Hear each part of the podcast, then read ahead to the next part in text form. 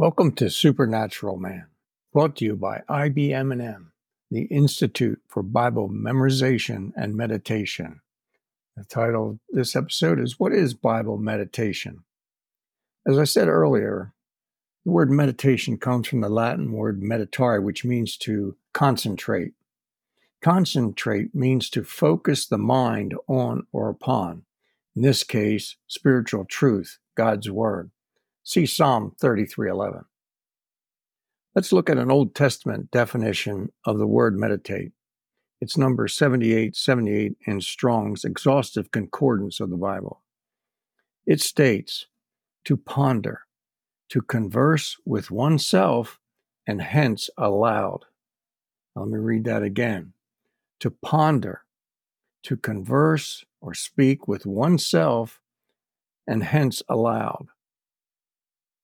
The word ponder means to think about something carefully. In this case, the Word of God. While conversing with oneself and hence aloud or speaking aloud. And these, there are many reasons for speaking aloud. And here are just a few. Romans 10 17 says, So then faith comes by hearing, and hearing by the word of God you hear yourself saying God's word and it builds faith in your heart, you are actually persuading your heart to believe. And that is powerful. You, we will talk about that in depth uh, in an upcoming teaching. But you're persuading your heart to believe is one of the most uh, powerful things for answered prayer. And someone else is hearing you your most excellent teacher. John 16, 13 says, Howbeit, actually, Jesus said this, howbeit, when he, the Spirit of truth, is come, he will guide you into all truth. For he shall not speak of himself, but whatsoever he shall hear, that shall he speak. And he will show you things to come.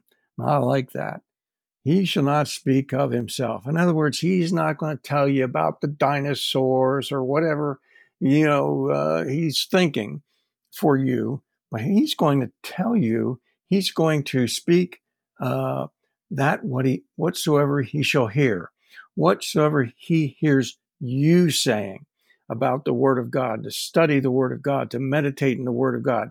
And he hears you, he knows you have questions, and he wants to answer those questions. And as you meditate on that, as you go over it and over, and I'm not saying the first time you go over it, but you go over it and over it, and he shall speak that which he hears you speaking.